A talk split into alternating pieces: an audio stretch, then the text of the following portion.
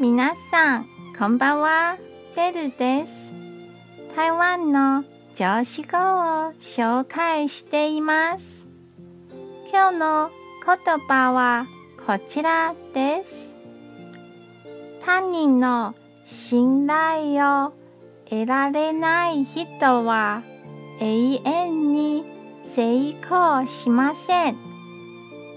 これが少しでもアスペンの力になれば嬉しいです。今日も一日お疲れ様でした。ゆっくりお休みくださいね。